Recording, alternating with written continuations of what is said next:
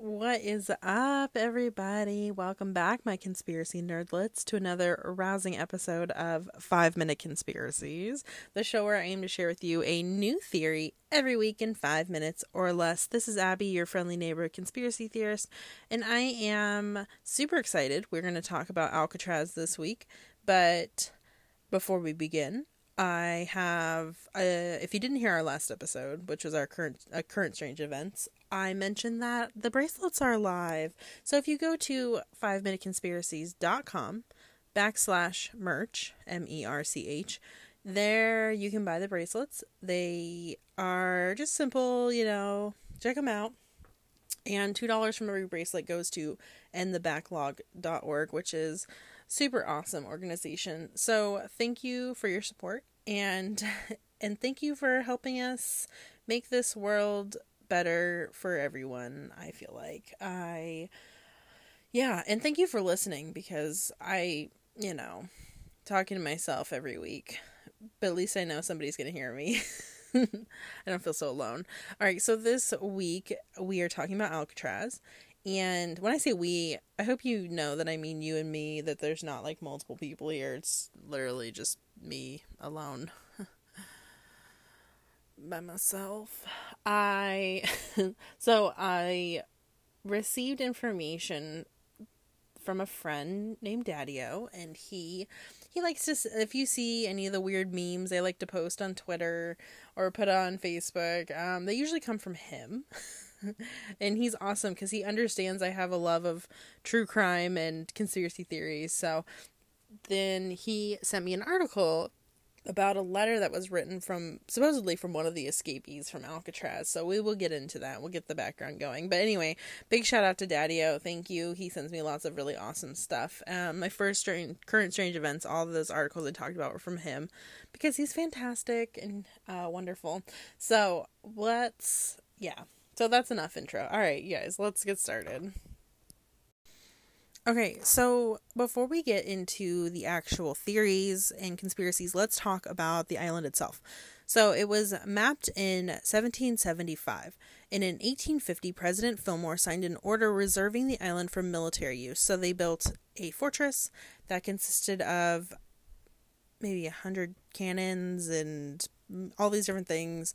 So it was there to protect the San Francisco Bay. If you don't know, the island is next to San Francisco. I probably should have said that at the beginning. Uh, it was also the West Coast's first operational lighthouse.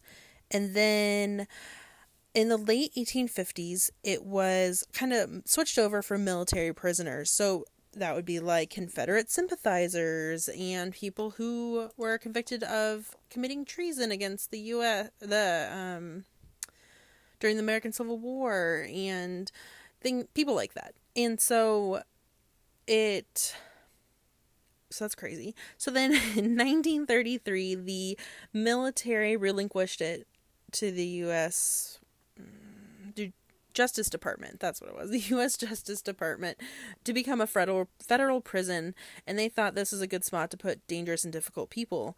And because the island is in the San Francisco near the San Francisco Bay, and the waters there are cold and they are strong currents, and it's not exactly swimmable for somebody who isn't a very experienced swimmer. There are people who swim across there, especially for I think a triathlon happens there, but again, those are people who train who know what they're doing.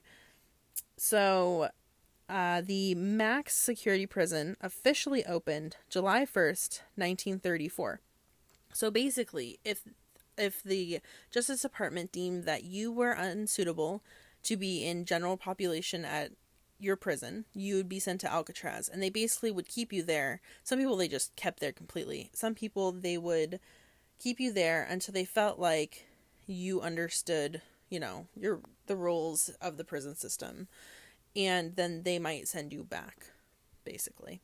Uh, so some famous people that were there included Al Capone. He spent four and a half years in the 30s.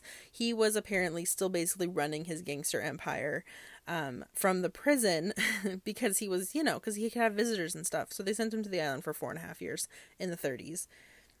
uh, George Machine Gun Kelly spent 17 years on kidnapping charges. There's a bunch of other people that were there, but those are kind of.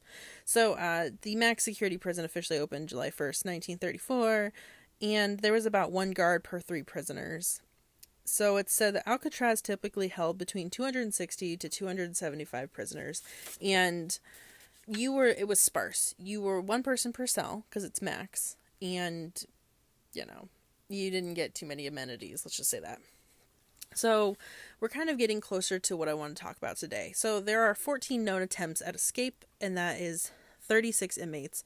So, it's reported 23 were captured, 6 were shot and killed in their escape, uh, escape attempts, 2 drowned, and 5 went missing, and they presume they drowned because they never found them again. In 1963, the prison closed because expenses were just too high because if you're on an island, you got to ship everything across the water and that just that costs so much more than a prison just being on the mainland. Also, the buildings were starting to crumble because of the salty sea air and they just the upkeep, it was just too expensive in general. So, it said that they housed a total of 1,576 men over the about 3 decades that it was a max security prison and it opened again obviously reopened to become a tourist attraction and each year about 1 million tourists come to visit Alcatraz. So there's your background. Now, kind of what I wanted to focus on was one of the escape attempts and okay, we'll get into that. okay, so of all the people who have tried to escape, 5 are unaccounted for. Now, on July 11th, 1962, three of those men that are unaccount that were unaccounted for actually did escape. And that would be Frank Morris, John Anglin, and Clarence Anglin. Supposedly, they spent three or tw- they spent 12 months planning their escape from Alcatraz. Uh, and I don't know if the case is still open today, but it's because they never found bodies. I feel like it is. I let's see here.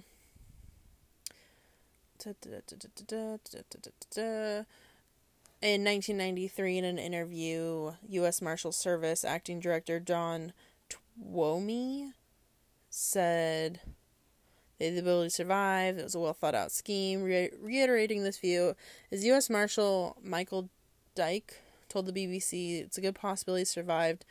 It's hard to say. We have to keep the case open since no bodies have been found. And in, as recent as 2010, they actually like state that they received leads about the unsolved case. And as late as 2010, a le- lead took the marshals to an unmarked grave that was claimed to be that of one of the escapees, but no positive identification was made. So what what the hell happened? How did they get out? I think this is super interesting. So what you don't maybe don't know is that there was a fourth person who was supposed to escape with them but could not get out of his cell like the other men were able to and basically said, "Yeah, this is how we did it." So here's what happened. I okay, so the men used spoons to dig at the concrete air vents in their cells. Now, behind these vents was an unguarded corridor. It was like a service corridor.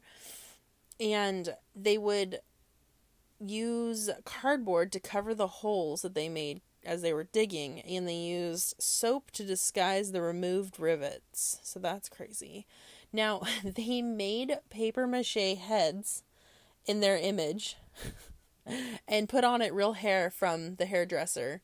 They put it in their beds. You know when you when you were a teen and you snuck out at night and you moved your covers enough to make it look like there was a body under them. So if your parents poked their head in, they would think you were sleeping.